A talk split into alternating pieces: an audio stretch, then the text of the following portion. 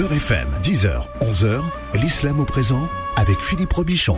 Voilà, vous l'avez compris, hein, toutes les semaines, on aura un nouveau personnage que l'imam Abdelali Mamoun euh, vous racontera, dont il vous racontera l'histoire. Ce sont des, des, des noms qu'on entend souvent, mais c'est vrai qu'on connaît mal leur histoire. Alors, euh, il y a énormément de questions qui reviennent sur euh, la zakat. Quand on parle de zakat, c'est zakat el-mel, euh, Imam Abdelali. Oui. Vous parliez des piliers de l'islam tout à l'heure, donc c'est le troisième euh, pilier euh, de l'islam. Euh, quel est son statut normatif? Bien, c'est un pilier, donc forcément, c'est une obligation euh, individuelle à partir du moment où on est concerné, à partir du moment où on remplit les conditions nécessaires. À, euh, à, partir du moment où on, on- voilà, où on remplit les conditions, elle devient obligatoire. Alors c'est justement, justement la question, c'est de savoir qui est concerné finalement par la zakat. Est-ce que Alors- tous les musulmans sont euh, concernés? Tout à fait. Tous les musulmans qui euh, possèdent le nisab, c'est-à-dire le minimum, le seuil minimum zaketable. Ouais. hein. Ce, ce seuil, il est de 85 grammes d'or, basé sur la base de 20 pièces d'or, bien 20 dinars en or. Chaque euh, gramme est égal à 4,5. euh, chaque euh, dinar est égal à 4,5 grammes multiplié par 20 est égal à 85 grammes d'or. D'accord, Philippe? Donc ces 85 grammes d'or, c'est le nisab minimum qui est calculé pour euh, imposer à une personne de s'acquitter de la zakat si il est en possession au minimum de cette somme-là et qu'il a conservé, qu'il a gardé cet argent pendant un an, une année révolue. S'il a dépensé avant la, la, la, la fin de l'année, avant l'année, avant la fin du compte à rebours, si tu veux, eh bien, il n'est plus concerné par la zakat. S'il n'a plus cette somme, il a, ou il a une somme inférieure à, à, à ces 85 grammes d'or, qui, quand on regarde le marché de l'or aujourd'hui, qui est environ à 40 euh, euros le, le gramme, nous sommes à environ 3800 euh, euros le Nissab. Donc 3800 euros. Celui qui a 3800 euros de Nissab est concerné par la zakat. Il doit euh, s'acquitter de, de 2,5% qu'il va reverser aux pauvres. Pas à une mosquée, pas à un imam, pas à une association musulmane, à des pauvres. Alors il y a des associations euh, huma- humanitaires qui se chargent de récolter la zakat euh, et de la redistribuer aux pauvres, eh bien ça c'est possible. On peut verser la zakat elle-même à des associations qui vont euh, s'occuper de récolter et de redistribuer. C'est ce qu'on appelle en arabe, dans le terme du Coran, al-amilina alayha, ceux qui travaillent dans le domaine de la récolte et la redistribution de la zakat. On les appelle l'amilina alayha. Ont même eux droit à un salaire de la zakat.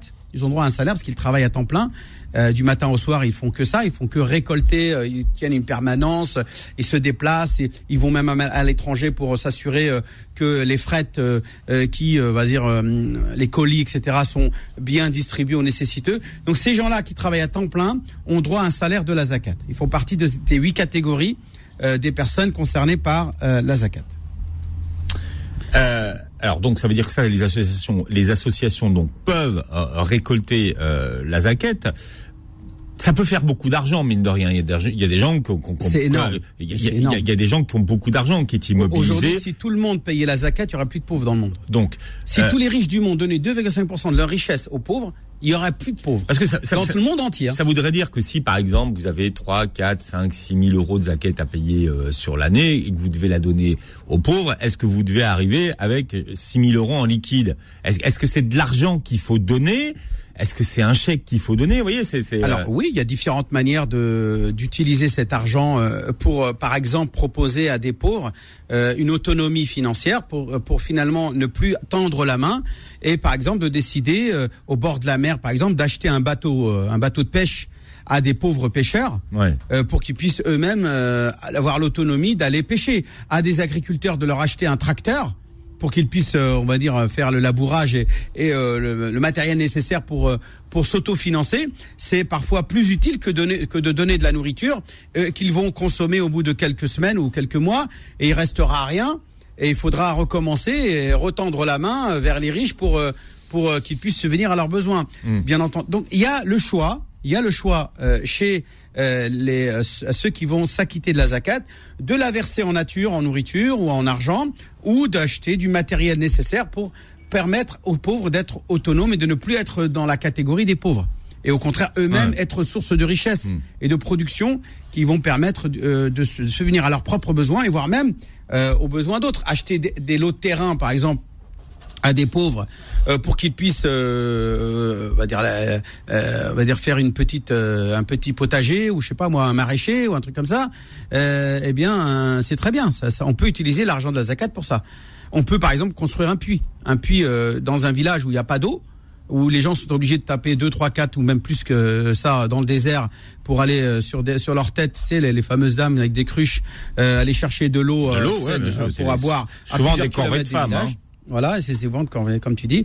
Eh bien, ramener une foreuse euh, ou acheter carrément la foreuse pour qu'elle puisse creuser plusieurs trous, plusieurs euh, et ça, ça existe. Il y a des associations spécialisées dans ce domaine-là qui récoltent la zakat pour acheter et fabriquer des foreuses euh, dans les pays d'Afrique, notamment souvent en Afrique, voire pourquoi pas même en Asie, et euh, qui vont permettre donc de creuser les, les trous nécessaires à euh, construire des puits, à, acheter des, des, moteurs nécessaires à l'extraction de, de l'eau de, des profondeurs, etc., etc., pour permettre aux gens d'avoir un minimum de, de vie saine, de vie, euh, on va dire, euh, convenable, mm. et sans qu'ils soient obligés de taper des kilomètres pour aller trouver de l'eau, de l'eau propre. Vous avez dit tout à l'heure, hein, Imam Abdelali, que si tout le monde s'acquittait de, de la zakat elle-même, il y aurait plus de pauvres dans le bah, imagine, monde. Philippe. Ça, ça, ça, veut dire qu'il y a encore beaucoup de musulmans qui s'acquittent pas de la zakat. Mais écoute, rien que Bill Gates, qui a 50 milliards de dollars, Alors, je sais pas combien, jusqu'à présent, Bill Gates n'a pas fait part de sa conversion. Non, non, mais je disais que si le monde entier, peu importe, ah si tout le monde donnait 2,5% de leur richesse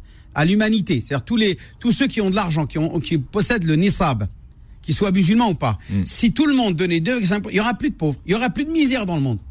Véritablement, la, la proposition divine du, dans, dans, dans, la, dans, la, dans le fait d'avoir légiféré cette l'esprit, oui, eh ben, de, de cette zakat mm. fait que ferait que il n'y aurait plus de misère dans le monde rien qu'avec la zakat. À l'époque du calife Omar ibn al-Aziz, je signale que tout l'argent de la zakat qui était euh, effectivement réorienté correctement et non pas euh, spolié par euh, des dirigeants et des oulats et des gouverneurs, eh bien, a permis la, la, disparition de la pauvreté et de la misère dans tout le royaume, dans tout l'empire musulman. Euh, est-ce qu'il y a un, mois pour s'acquitter de, la zakat Et si on en parle aujourd'hui, c'est vrai qu'il y a beaucoup de questions qui euh, qui affairent à, la zakat parce que les gens l'acquittent le, le premier mois de, de l'année euh, musulmane. Oui, c'est souvent une opportunité, une occasion. Euh, selon Omar Khattab, hein, il est dit que lui préférait que les gens choisissent cette période-là de Muharram pour euh, s'assurer de ne pas oublier de s'acquitter de la mm. zakat. Donc, il est possible de, de choisir ce mois de Muharram. Mais est-ce qu'on est obligé d'utiliser le mois de Muharram pour euh, payer la zakat? La réponse est non, bien sûr. Euh, je rappelle que la zakat, elle est imposable, ou du moins zaketable, elle est obligatoire à partir du moment où on a une année révolue. Mais si moi j'ai gardé, j'ai gagné mon argent, c'est-à-dire les fameux 3800 euros et plus, euh, au mois de, je sais pas moi, de mm. Sha'ban, ou au mois de Ramadan, ou au mois de Rajab, ou un autre mois du calendrier musulman, eh bien, au bout d'une année révolue, je vais m'acquitter de la zakat à cette même période-là. Je vais pas attendre Muharram euh, pour payer la zakat. Mais est-ce que je peux attendre Muharram? La réponse est oui. Mais attention, si tu attends Muharram, c'est-à-dire tu rajoutes quelques mois. Et que tu as dépensé? Eh, Non, non, non, pas que tu as dépensé. Eh bien, non, peu importe. eh bien, tu vas, il faudra payer le prorata. C'est-à-dire la, la, la, différence, par exemple, si si tu as si tu attends 4 mois de plus par exemple ou, même, ou allez on va dire on va dire 6 mois de plus bah, il faudra payer la, moitié de la zakat en plus il faudra payer une fois et demi la zakat puisque tu as euh, attendu, tu as fait une année et demie au lieu d'un an. Donc tu vas payer la différence, le prorata. Quatre mois, c'est un tiers. Donc tu vas payer une fois et un tiers la zakat. Ça, c'est euh, pour la première fois. Mais à partir du moment où on aura, à partir de là, défini le mois de, euh, de Muharram pour s'acquitter de la zakat, tous les ans, on s'acquittera une fois, bien sûr, et non pas une fois. D'accord, mais, mais est-ce qu'il y a une obligation de le donner à des périodes régulières? C'est-à-dire que si on décide de la donner euh, le premier mois, est-ce que l'année d'après, il faut la donner aussi le premier mois? Oui, tout à fait. C'est tous les ans. Tous les ans, on est concerné par la zakat. Non, mais tous les ans, on doit garder le même mois. C'est ça la question. Et, idéalement, oui, bien sûr, tout à fait. Sauf si euh, je ne je ne suis plus concerné par la zakat. Par exemple, j'ai 4000 euros dans mon compte bancaire. Et euh, avant la fin de l'année, c'est-à-dire au bout de six mois, par exemple, je les dépense. Hmm. Donc je ne suis plus concerné par la zakat. Mais imaginons euh, un mois après, je regagne cette somme-là. Je regagne 4000 euros. Donc je redeviens euh, concerné par la zakat. Mais le compte à rebours, il repart à zéro. C'est-à-dire je dois encore attendre un an, une nouvelle année. Je sers le compte à rebours, il repart à zéro. Et je vais attendre un an encore euh, pour m'acquitter de la zakat. Donc ça sera plus le même mois. dans lequel j'avais j'étais prévu de donc en fin de compte l'islam par la zakat contribue non seulement à débarrasser l'humanité de la misère et de la pauvreté, mais en plus, comme tu le sais bien Philippe, ce qui, euh, ce qui fait euh, un- une nation forte en économie, c'est une société qui consomme. On est bien C'est- d'accord. c'est- faire circuler l'argent, tout faut simplement. faire circuler l'argent et donc faire consommer les gens. Quand tu euh, empêches les gens de, de, de thésauriser, c'est-à-dire de mettre de l'argent de côté, d'épargner leur argent de côté, et tu leur dis dépensez votre argent, sinon vous allez être assujetti à la zakat, eh bien ça permet de faire circuler l'argent et ça permet de, de faire euh, de, faire de développer l'économie du pays. Plus de dépenses, donc plus il y a de consommation, Mm. plus il y a de production, plus il y a de production, plus il y a de travail, plus il y a de travail, moins il y a de chômage. Voilà, c'est ça. on le voit ce qu'on aujourd'hui- appelle la croissance. On, on le voit aujourd'hui en France avec euh, l'épargne qui a été augmentée avec euh, la crise sanitaire et, et qui est bloquée. Donc si les gens dépensaient de l'argent qu'ils avaient sur leur livret, eh bien ça ferait repartir l'économie. Eh ben, voilà, donc on est bien d'accord. Ça, ça ferait repartir l'économie, donc la production, donc forcément une- un appel d'offres d'emploi et forcément une baisse du chômage. Et la baisse du chômage, forcément, donc euh, une possibilité aux gens de subvenir à leurs besoins et donc de ne plus être euh, en dessous du, euh, du seuil de pauvreté et, et de pouvoir, euh, sans être besoin de mendier ou euh, voilà de quémander de l'argent à l'État. Alors c'est un pilier, donc c'est obligatoire. Qu'est-ce qui se passe que si une personne ne s'acquitte pas de la zaquette? Eh bien, il faut savoir que Allah Azza donne une punition assez grave à ceux qui ne s'acquittent pas de la zakat, euh, puisque euh, ceux qui ne s'acquittent pas de la zakat, euh, ils seront, euh, ils feront l'objet d'un châtiment extrêmement douloureux le jour du jugement dernier. Ah oui, oui. Euh, il est dit dans un verset du Coran. Ceux qui thésaurisent leur or et leur argent et qui n'en le dépensent pas pour la cause de Dieu, annonce-leur un châtiment douloureux. Cet or-là qui leur a mis de côté, hmm. cet argent-là qui leur a mis de côté, elle sera fondue. Dieu la fera fondre dans l'enfer et euh, elle sera utilisée, cet or fondu, pour le brûler, pour brûler sa peau euh, la peau de son front, la peau de, ses hanches et la peau de son dos. Euh,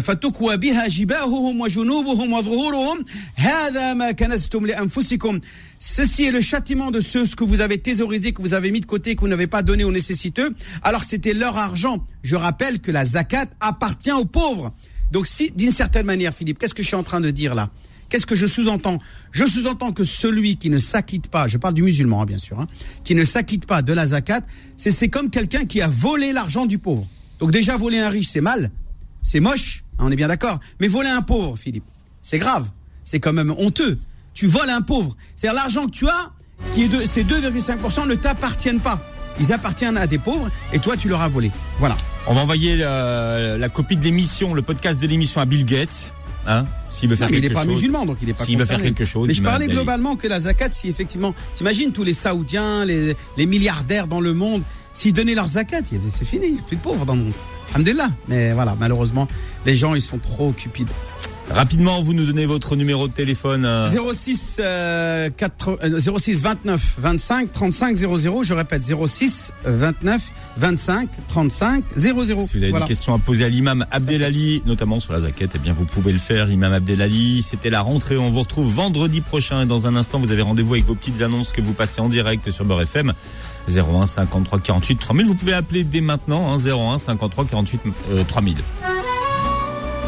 Retrouvez l'islam au présent tous les vendredis de 10h à 11h et en podcast sur beurrefm.net et l'appli Beurre FM. Beurre FM, 10h, 11h, l'islam au présent avec Philippe Robichon. Voilà, et le personnage que vous évoquez pour nous aujourd'hui, Imam Abdelali, c'est l'imam Shafi. Alors, donc, on a vu ses origines. Il est né euh, à Gaza. Alors, qu'est-ce qui se passe ensuite? À quel moment il arrive à la Mecque? À deux ans. À deux ans, euh, sa mère l'emmène à la Mecque parce que c'est un arabe Qurashi, donc elle souhaite le, le- lui, per- lui permettre de découvrir ses racines. Euh, donc elle l'emmène à la Mecque et c'est là-bas qu'il commence à euh, découvrir euh, euh, les sciences euh, islamiques. Il, est- il, il est, il est baigné au cœur même de, de l'islam et il devient dans un premier temps l'élève du grand moufti de la Mecque qui s'appelait Muslim ibn Khaled al-Zinji qui devient son maître, euh, son mentor, qui va lui enseigner euh, au- tout au début de sa jeunesse euh, les, les- les premiers préceptes de l'islam et, et- et la religion. mais elle va voir en lui très vite un personnage, euh, un être une capacité de mémorisation et euh, une intelligence exceptionnelle, qui va lui dire, bah, toi, il faut que tu pars à Médine et tu vas aller donc euh, devenir le disciple de l'imam Malik. Donc tout le monde connaît l'école malikite. Son fondateur l'imam Malik ibn Anas et Shafi'i va devenir le disciple principal de l'imam Malik ibn Anas à, à Médine, qui, je rappelle, est le imam d'Ar al-Hijra. C'est le imam de la, la terre de la Hijra. C'est-à-dire qu'on parle de, de Médine. Euh, C'est le surnom qu'on donne à, euh, à l'imam Malik ibn Anas. Donc euh, l'imam Malik, en- déjà, il va voir qu'en 15 jours, imagine en 15 jours, le gars, il va mémoriser le livre, intégralement le livre de l'imam Malik qu'on appelle le Muatta. Hein, le Muatta, Philippe, je te, parle d'un livre qui fait environ euh, euh, 600-700 pages. Un truc à 600-700 pages, c'est un énorme euh, bouquin. Il va le mémoriser en 15 jours, c'est-à-dire sur une lecture. Puisqu'il avait une capacité de mémorisation qu'il lisait une fois et c'était euh, enregistré. Euh, Il y en a, euh, il y a quelques euh, gens qui ont ce, don de Dieu. Il y en a encore même aujourd'hui, hein, cette capacité de mémoriser à la première lecture. Eh bien, l'imam Shafi'i, euh, rahimahullah, avait ce don de pouvoir mémoriser à la première lecture. À l'âge de 7 ans, il apprend le Coran intégralement. Il a que 7 ans quand il apprend le Coran intégralement. À l'âge de 9 ans, je te dis, il apprend le Coran euh, le, livre de Muatta euh, intégralement en 15 jours. Euh, donc il est doué d'une intelligence exceptionnelle et donc il va acc- accumuler et assimiler des connaissances de la bouche de l'imam Malik et de ses ouvrages qu'il aura donc écrits avec une rapidité extraordinaire, hors, hors norme. Donc il devient grâce à ça un véritable érudit en plus doté d'une intelligence exceptionnelle. C'est pas quelqu'un, c'est pas simplement un, un, un enregistreur de connaissances, c'est aussi quelqu'un le sens de- qui a le, qui a le sens de la réflexion. Ouais. Et ça, euh, euh, l'imam Malik, il va le, il va le découvrir, et y compris son, son, euh, son maître, son mentor de la Mecque, euh, Muslim, euh, le, le grand imam Muslim ibn Khalid al-Zinji, va lui donner même la permission de devenir le moufti de la Mecque, avec l'autorisation de l'imam Malik, alors qu'il n'a que 15 ans, le gars. 15 ans, il est déjà le grand moufti de la Mecque. Imagine, la Mecque, la capitale de l'islam, berceau de l'islam, qui à 15 ans est le grand moufti de la Mecque, c'est l'imam Shafi'i à l'âge de 15 ans. Alors tu vois bien un petit peu le personnage, euh, ses compétences énormes qu'il avait, à tel point que le prophète lui-même rapporte un hadith à son sujet. Hein. Il est dit dans un hadith que euh, le prophète a dit Alimu Quraysh, un grand savant de Quraysh, Yamla'ul arda ilma. Il répandra sur la terre la science. Euh, en parlant de l'imam Al-Shafi'i, rahimahullah, l'imam Ahmed ibn Hanbal, euh, un, de ses contemporains, qui est lui aussi fondateur d'une école, et qui va lui reconnaître en lui euh, une compétence encore plus grande que la sienne, va dire, L'imam Shafi'i était pour le monde comme un soleil qui éclairait la terre entière et euh, une santé pour tous les gens, une, une manière de redonner un bien-être à, tous les, à toute l'humanité. La linnas. Donc voilà ce que, ce que disaient ces, ces, ces personnages. Et il y a plein de témoignages euh, en, qui font l'éloge de ce personnage, notamment dans son intégrité morale, dans son intégrité, dans sa piété, dans sa foi, de sa, dans son, euh, dans son piétisme. Euh, C'était un homme euh, véritablement euh, on va dire, qui avait toutes les euh, qualités, les caractéristiques de devenir le modèle du deuxième siècle, de la fin du deuxième siècle de l'islam. Parce que je voudrais rappeler un hadith du prophète alayhi salatu wassalam, dans lequel il dit que Allah azza enverra tous les 100 ans, tous les 100 ans, euh, quelqu'un qui renouvellera sa religion. Voilà, parce que mais parce qu'il n'a pas, il n'est pas contemporain de l'imam Shafi, le prophète. Ah Non, il Non, dit- mais c'est pour, ça que j'étais en train de. il de- est de- né de- en l'an 150. Ouais, c'est pour ça que je me disais le hadith, c'était c'était parce que il disait que voilà, il- Tout à fait. Al-Imam al-Shafi'i. tous les 100 ans, il y aurait quelqu'un qui viendra. Voilà, l'année 100, c'est-à-dire la première centaine, à, à la fin de la première centaine année de l'Égypte, c'est, on dit que c'est Omar ibn Abdelaziz, le cinquième calife, qui est le rénovateur de l'islam. Celui qui va euh, revivifier euh, les vrais préceptes du califat et euh, ce qu'on appelle les bien guidés. Et donc, il va bi- re-bien guider, réorienter li- la, la communauté sur le droit chemin. On dit que c'est Omar ibn Abdelaziz pour le premier siècle de l'islam. Mais pour le deuxième siècle de l'islam, à la fin du deuxième siècle, c'est-à-dire en l'an 199 de l'Égypte jusqu'à l'an 204, on dit que c'est l'imam Mohammed ibn Idris al-Shafi'i qui est le rénovateur, le revificateur, al-muhyi al-sunnah ou al-muhyi l'idin l'islam euh, à son époque et il est le disciple reconnu de, des grands savants de son époque euh, sans aucune euh, sans, sans qu'il y ait aucun euh, qui puisse contester ce statut euh, qui- qu'il avait extraordinaire.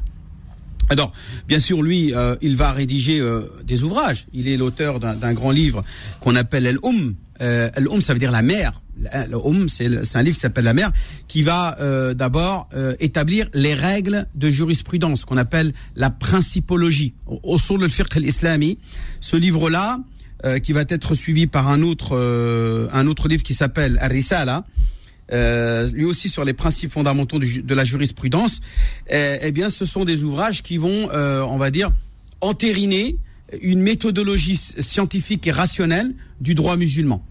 Euh, parce que pourquoi? Parce que l'imam euh, l'imam Shafi'i va être pendant 20 ans le disciple de l'imam Malik, c'est-à-dire de l'an 159 jusqu'à sa mort en l'an 179. Donc pendant 20 ans, il est l'élève de l'imam Malik. Ensuite, il part en Irak pour découvrir euh, la méthodologie irakienne basée sur la rationalité, sur l'opinion, sur la réflexion, sur l'ijtihad, qui est différent de celle de Médine, qui est une école Et traditionnaliste c'est là qu'il devient le disciple donc de. de l'é- de l'élève de Abu Hanifa. Voilà, il ne peut pas être l'élève de Abu Hanifa, parce qu'Abu Hanifa meurt la même année Mm. où il, il naît, lui. Il- euh, Abu Hanifa meurt l'année 150 de l'Égypte, et lui, il est né l'année 150 de l'Égypte. Mais il devient son disciple. Mais il vient le, le disciple de- du disciple d'Abu Hanifa. Mohammed ibn al-Hassan al-Shaybani est le disciple d'Abu Hanifa et c'est chez lui qu'il va découvrir cette école, cette doctrine euh, juridique qu'on appelle l'école Hanafite de la bouche de, euh, de l'élève d'Abu Hanifa qui s'appelle Mohammed ibn al-Hassan al-Shaybani qui euh, va lui transmettre la méthode irakienne, la méthode de la réflexion de l'ijtihad qui est différente de celle de Médine, qui est une, comme je le disais, une méthode plutôt traditionniste, plutôt euh, conservatrice et euh, plutôt attachée au, au hadith, puisqu'on est à Médine. C'est le berceau du hadith, c'est le berceau de la sunna. C'est là où ce que le prophète a vécu. Donc il est normal que euh, la majorité des paroles du prophète sont regroupées à Médine. Donc à Médine, il, il, il, il, il, euh, il s'imprègne de l'école traditionniste et en Irak il s'imprègne de l'école euh, on va dire de l'opinion de mad- mad- madrasatul ra'i de, l'opinion. Et il va faire un sorte de euh, il va mélange amalgamer ces deux grands euh, courants et il va créer sa propre école qui est un, un mélange de tradition et de réflexion. Et il va le faire quand? Il va le faire euh, 20 ans encore après euh, son passage en Irak, puisqu'il va, il va, il va bien s'imprégner de l'école irakienne euh, pendant quelques années en Irak. Et bien, il va, il va même revenir à la Mecque pour euh, encore euh, approfondir ses connaissances dans, dans l'école bécoise, dans Tabaqat al-Mekka, chez les savants de la Mecque. Il va aller même dans les campagnes euh, mécoises, non, non pas mécoises, euh, saou- euh, arabes, les, les campagnes arabes, chez les fameux Banu Qais, euh, au-delà de, des montagnes euh, de Taïf, dans la tribu des Banu Hudayl, les Hudayl qui sont des des euh, des euh, c'est-à-dire des Moudariyin, ces Hudayli, ces, cette tribu des Banu Hudayl ont un langage arabe extrêmement propre, extrêmement pur et qui n'a pas été entaché par euh, des, euh, des des langages d'étrangers qui qui qui euh, qui se brassaient avec les Arabes et qui et qui pouvaient avoir, on va dire. Euh, polluer le langage euh, des Arabes euh, des, des grandes villes citadines. Donc c'est son, euh, c'est cette euh, période dans laquelle il va rester dans ces campagnes-là où est-ce qu'il va maîtriser l'arabe. Parce que dans un premier temps, l'imam Shafi'i est d'abord un grand poète. Il faut savoir qu'il a même un diwan, c'est-à-dire un, un grand livre de poésie qu'on attribue à l'imam Shafi'i. L'imam Shafi'i était un poète par excellence. Donc quelqu'un de poète, c'était un grand littéraire. Donc il maîtrisait parfaitement la langue arabe et mieux que n'importe qui.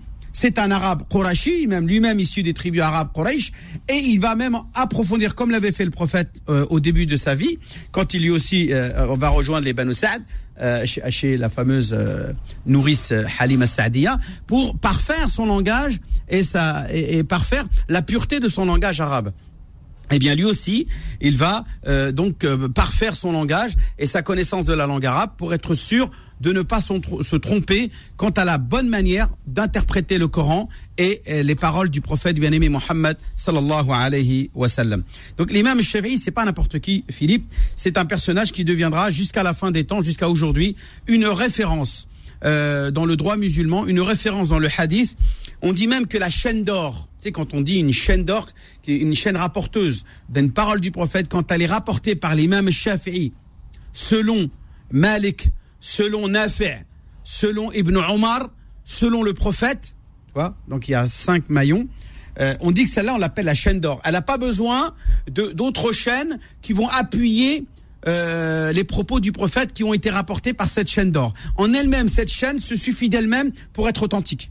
On ne conteste pas une chaîne rapportée par Shafi'i, selon Malik, selon Nafi', Nafi' qui était l'élève de, Ibn Omar, selon Ibn Omar, Ibn Omar qui est le fils de Omar al-Khattab, qui est un compagnon du prophète, selon le prophète Mohammed sallallahu alayhi wa sallam. Donc, euh, même le hadith de Bouni al-Islam ala khams, euh, l'islam a été euh, fondé sur cinq piliers, l'attestation de foi, la, prière, etc., est un hadith rapporté par Ibn Omar, euh, lui-même qui a transmis à euh, son élève Nafi, qui l'a transmis à son élève Malik, qui l'a transmis à, son élève l'imam Shafi'i. Donc c'est une chaîne d'or et beaucoup de beaucoup de traditions prophétiques qui, vont, qui ont un degré d'authenticité ont été rapportées par ce grand imam qui était l'imam Shafi'i, rahimahullah. On, on va même euh, ajouter à cela, derrière l'imam Shafi'i, l'imam Ahmed ibn Muhammad ibn Hanbal, qui est le, le grand traditionniste du, du début du troisième siècle de l'islam, qui va lui aussi revivifier la sunna du prophète au troisième siècle et fonder cette école, euh, on va dire, très conservatrice, très littéraliste qu'on appelle l'école Hanbalite. Euh, L'imam Shafi'i meurt en l'an 204 en Égypte après avoir construit son école euh, à donc euh, donc en, en, en, en plein en plein califat de, de l'imam euh, de, de, du calife Al-Ma'moun. Je rappelle que le calife Al-Ma'moun à son époque euh, va soutenir euh, puisqu'à l'époque si tu veux les euh, les, euh, le conflit, les conflits internes dans la communauté musulmane se situent entre deux grands courants.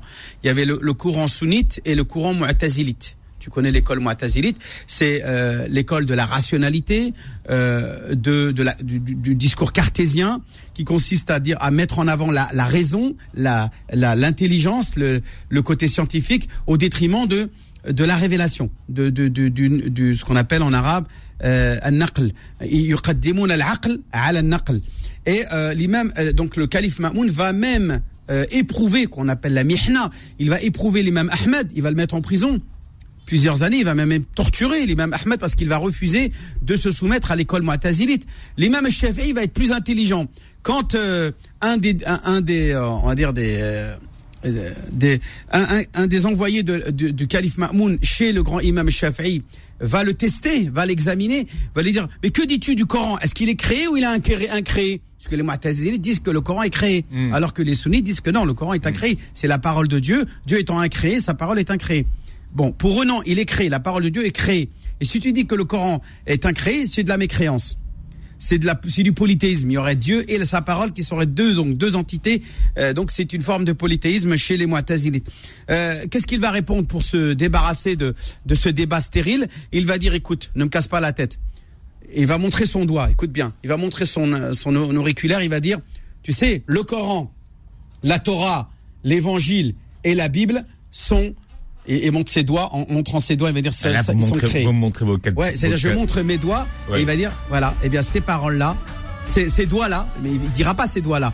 Il va faire un sorte de sous-entendu, euh, ce qu'on appelle une taqiya, et il va dire que ces quatre doigts-là sont créés. Voilà, et dans un instant, nous allons parler de la zakat, troisième euh, pilier de l'islam, Imam Abdelali. Inch'Allah. L'islam au présent revient dans un instant. Beurre FM, 10h, 11h, l'islam au présent avec Philippe Robichon.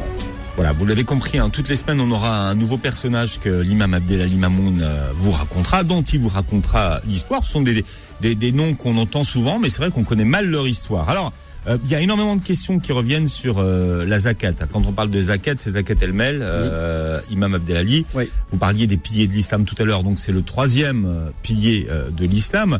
Euh, quel est son statut normatif? Bien, c'est un pilier, donc forcément, c'est une obligation euh, individuelle à partir du moment où on est concerné, à partir du moment où on remplit les conditions nécessaires. À, euh, à, à- partir du moment où on, on- voilà, où on remplit les conditions, elle devient obligatoire. Alors c'est justement, justement la question, c'est de savoir qui est concerné finalement par la zakat. Est-ce que Alors- tous les musulmans sont euh, concernés? Tout à fait. Tous les musulmans qui euh, possèdent le nisab, c'est-à-dire le minimum, le seuil minimum zaketable. Ouais. hein.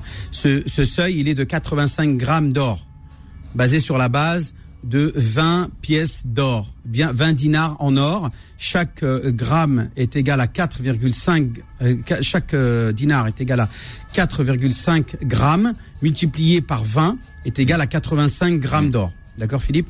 Donc ces 85 grammes d'or, c'est le nisab minimum qui est calculé pour euh, imposer à une personne de s'acquitter de la zakat si il est en possession au minimum de cette somme-là et qu'il a conservé, qu'il a gardé cet argent pendant un an, une année révolue. S'il a dépensé avant la, la, la, la fin de l'année, avant l'année, avant la fin du compte à rebours, si tu veux, eh bien, il n'est plus concerné par la zakat. S'il n'a plus cette somme, il, il, est- il a, ou il a une somme inférieure à, à, à ces 85 grammes d'or, qui, quand on regarde le marché de l'or aujourd'hui, qui est environ à 40 euros le, le gramme, nous sommes à environ 3800 euh, euros le Nissab. Donc 3800 euros. Celui qui a 3800 euros de Nissab est concerné par la zakat. Il doit euh, s'acquitter de, de 2,5% qu'il va reverser aux pauvres. Pas à une mosquée, pas à un imam, pas à une association musulmane, à des pauvres.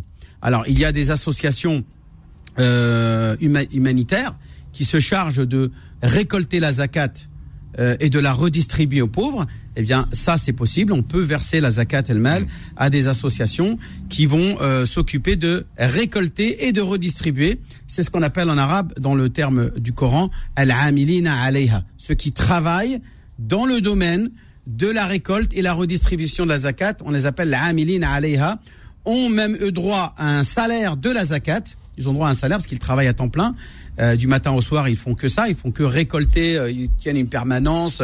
Ils se déplacent. ils vont même à, l'étranger pour s'assurer euh, que les frettes euh, euh, qui, va dire, les colis, etc., sont bien distribués aux nécessiteux. Donc ces gens-là qui travaillent à temps plein ont droit à un salaire de la zakat. Ils font partie de ces huit catégories des personnes concernées par la zakat. Euh, alors donc ça veut dire que ça, les associations, les associations donc peuvent euh, récolter euh, la zaquette.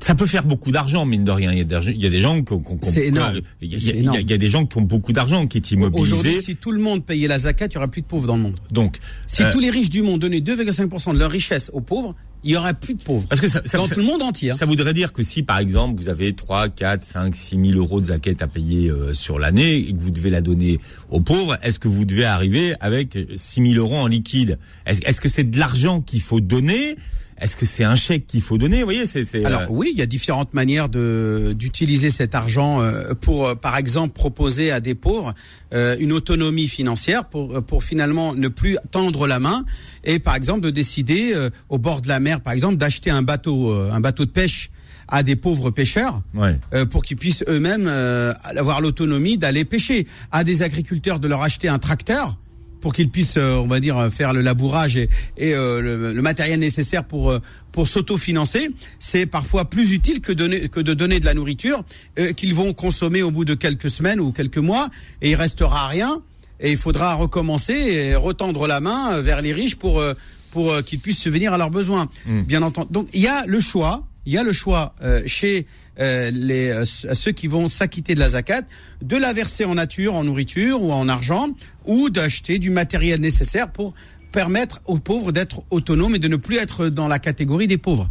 Et au contraire, eux-mêmes Ouais. être source de richesse et de production qui vont permettre euh, de se de subvenir à leurs propres besoins et voire même euh, aux besoins d'autres. Acheter des, des lots de terrain, par exemple, à des pauvres euh, pour qu'ils puissent euh, on va dire euh, euh, va dire faire une petite euh, un petit potager ou je sais pas moi un maraîcher ou un truc comme ça euh, eh bien euh, c'est très bien. Ça, ça- on peut utiliser l'argent de la zakat pour ça. On peut par exemple construire un puits. Un puits euh, dans un village où il n'y a pas d'eau où les gens sont obligés de taper 2, 3, 4 ou même plus que ça dans le désert pour aller euh, sur, des, sur leur tête, tu sais, les, les fameuses dames avec des cruches, euh, aller chercher de l'eau euh, ouais, euh, pour avoir souvent des corvées de femmes, hein. Voilà, c'est ventes comme, tu dis. Eh bien, ramener une foreuse euh, ou acheter carrément la foreuse pour qu'elle puisse creuser plusieurs trous, plusieurs. euh, et ça, ça existe. Il y a des associations spécialisées dans ce domaine-là qui récoltent la zakat pour acheter et fabriquer des foreuses euh, dans les pays d'Afrique, Ouais. notamment souvent en Afrique, voire pourquoi pas même en Asie, et euh, qui vont permettre donc de creuser les, les trous nécessaires à euh, construire des puits, à, à acheter des, des moteurs nécessaires à l'extraction de, de l'eau de, des profondeurs, etc., etc., pour permettre aux gens d'avoir un minimum de de vie saine, de vie, euh, on va dire, euh, convenable, Mm. et sans qu'ils soient obligés de taper des kilomètres pour aller trouver de l'eau, de l'eau propre. Vous avez dit tout à l'heure, Imam Abdelali, que si tout le monde s'acquittait de, de la zakat elle-même, il y aurait plus de pauvres Bah, dans le imagine, monde. Philippe. Ça, ça- ça- ça veut dire qu'il y a encore beaucoup de musulmans qui s'acquittent pas de la zakat. Mais écoute, rien que Bill Gates qui a c'est- 50 c'est- milliards de dollars, Alors, je sais pas il combien, je- je- 2,5%. Jusqu'à pré- jusqu'à présent, Bill Gates n'a pas fait part de sa conversion. Non, non, mais je disais que si le monde entier, Oui. peu importe, Ah oui. si tout le monde donnait 2,5% de leur richesse à l'humanité, c'est-à-dire tous les tous ceux qui ont de l'argent, qui ont qui possèdent le nisab, qu'ils soient musulmans ou pas, Mm. si tout le monde donnait 2,5%, il y aura plus de pauvres, il y aura plus de misère dans le monde. Véritablement, la, la proposition divine du, de- de- de- dans, dans, dans, la, dans, la, dans le fait d'avoir légiféré cette, L'esprit, oui. eh ben, de, de cette zakat Mm. fait que ferait que il n'y aurait plus de misère dans le monde rien qu'avec la zakat. À l'époque du calife Omar ibn al-Aziz, je signale que tout l'argent de la zakat qui était euh, effectivement réorienté correctement et non pas euh, spolié par euh, des dirigeants et des oulats et des gouverneurs, eh bien, a permis la, disparition de la pauvreté et de la misère dans, tout, le, royaume, dans tout le- le- l'empire musulman. Euh, Est-ce qu'il y a un, mois pour s'acquitter de, la zakat Et si on en parle aujourd'hui, c'est vrai qu'il y a beaucoup de questions qui euh, qui affairent à, la zakat parce que les gens euh, la quittent le, premier mois de, l'année euh, musulmane. Oui, c'est souvent une opportunité, une occasion. Euh, selon Omar al-Khattab, hein, il est dit que lui euh, préférait que les gens choisissent cette période-là de Muharram pour euh, s'assurer de ne pas oublier de s'acquitter de Mm. la zakat. Donc, euh, il est possible de, de choisir ce mois de Muharram. Mais est-ce qu'on est obligé d'utiliser le mois de Muharram pour euh, payer la zakat? La réponse est non, bien sûr. Euh, je rappelle que la zakat, elle est imposable, ou du moins zaketable, elle est obligatoire à partir du moment où on a une année révolue. Mais si moi j'ai gardé, j'ai gagné mon argent, c'est-à-dire les fameux 3800 euros et plus, euh, au mois de, je sais pas moi, de Sha'ban, ou au mois de Ramadan, ou au mois de Rajab, ou un autre mois du calendrier musulman, eh bien, à- au bout d'une année révolue, je vais m'acquitter de la zakat à cette même période-là. Je vais pas attendre Muharram euh, pour payer la zakat. Mais est-ce que je peux attendre Muharram? La réponse est oui. Mais attention, si tu attends Muharram, c'est-à-dire que tu rajoutes quelques mois Et que t'as dépensé? Eh, non, non, non, pas que tu as dépensé. Eh bien, non, peu importe. Donc, eh bien, tu vas, il fa- il faudra payer le prorata.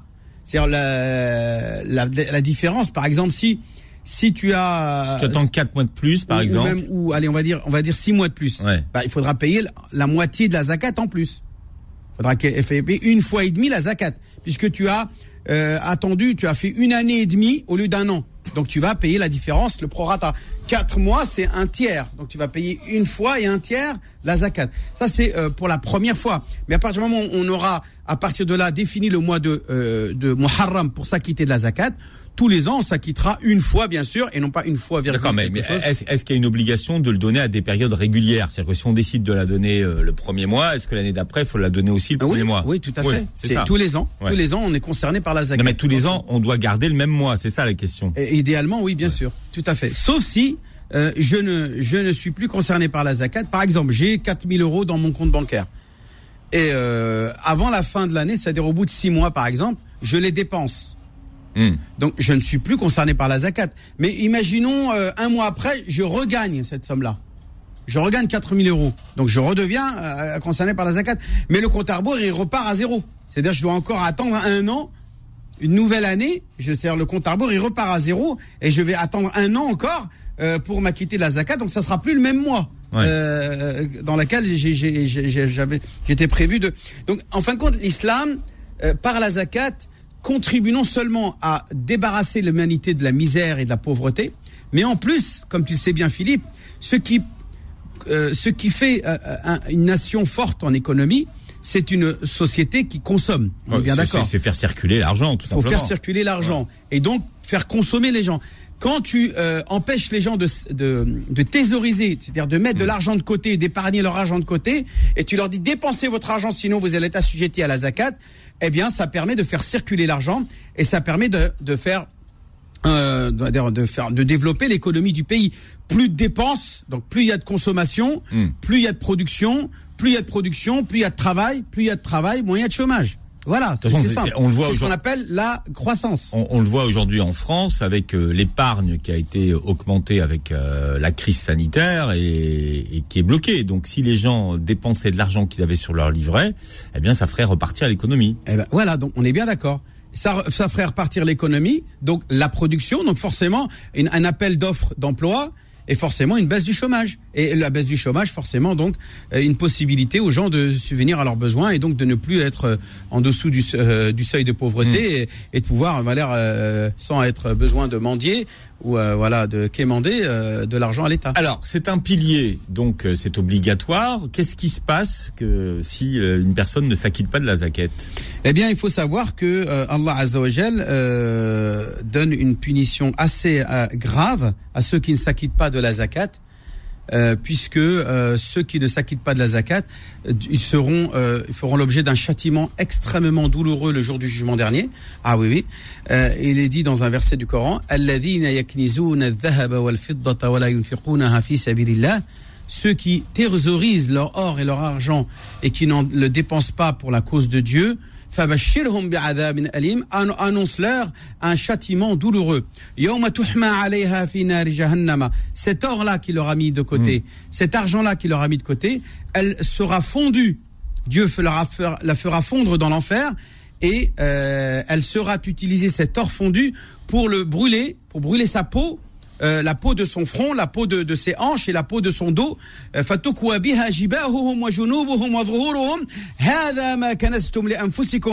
Ceci est le châtiment de ceux que vous avez thésaurisés, que vous avez mis de côté, que vous n'avez pas donné aux nécessiteux. Alors c'était leur argent. Je rappelle que la zakat appartient aux pauvres. Donc si, d'une certaine manière, Philippe, qu'est-ce que je suis en train de dire là? Qu'est-ce que je sous-entends? Je sous-entends que celui qui ne s'acquitte pas, je parle du musulman hein, bien sûr, hein, qui ne s'acquitte pas de la zakat, c'est comme quelqu'un qui a volé l'argent du pauvre. Donc déjà voler un riche, c'est mal, c'est moche, hein, on est bien d'accord. Mais voler un pauvre, Philippe, c'est grave, c'est quand même honteux. Tu voles un pauvre, c'est-à-dire l'argent que tu as, qui est de ces 2,5% ne t'appartiennent pas. Ils appartiennent à des pauvres et toi tu leur as volé. Voilà. On va envoyer la, la copie de l'émission, le podcast de l'émission à Bill Gates, hein, s'il veut faire Non, mais il quelque n'est pas chose. musulman, donc il n'est pas S'il veut faire quelque chose, Mais je parlais globalement que la zakat, si effectivement, t'imagines tous les Saoudiens, les, les milliardaires dans le monde, s'ils donnaient leur zakat, c'est fini, il n'y a plus de pauvres dans le monde. Alhamdulillah. Mais voilà, malheureusement, les gens, ils sont trop cupides. Rapidement, vous nous donnez votre numéro de téléphone. euh, 06, euh, 4, euh, 06 29 25 35 00. Je répète, 06 29 25 35 00. Si vous avez Voilà. des questions à poser à l'imam Abdelali, notamment sur la zaquette, eh bien vous pouvez le faire. Imam Abdelali, c'était la rentrée. On vous retrouve vendredi prochain et dans un instant, vous avez rendez-vous avec vos petites annonces que vous passez en direct sur Beurre FM. 01 53 48 3000. Vous pouvez appeler dès maintenant, hein, 01 53 48 euh, 3000. Retrouvez l'islam au présent tous les vendredis de 10h à 11h et en podcast sur beurrefm.net et l'appli Beurre FM.